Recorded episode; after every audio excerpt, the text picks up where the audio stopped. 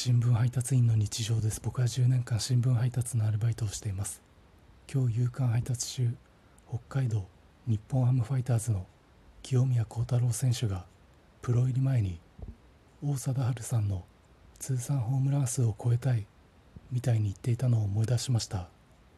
王貞治さんは元巨人軍で日本プロ野球歴代1位の通算ホームラン数の方です。その後ガソリンスタンド駅お会計が868円でした。868っていうのは王貞治さんの通算ホームラン数と同じ数です。未来で待ってる。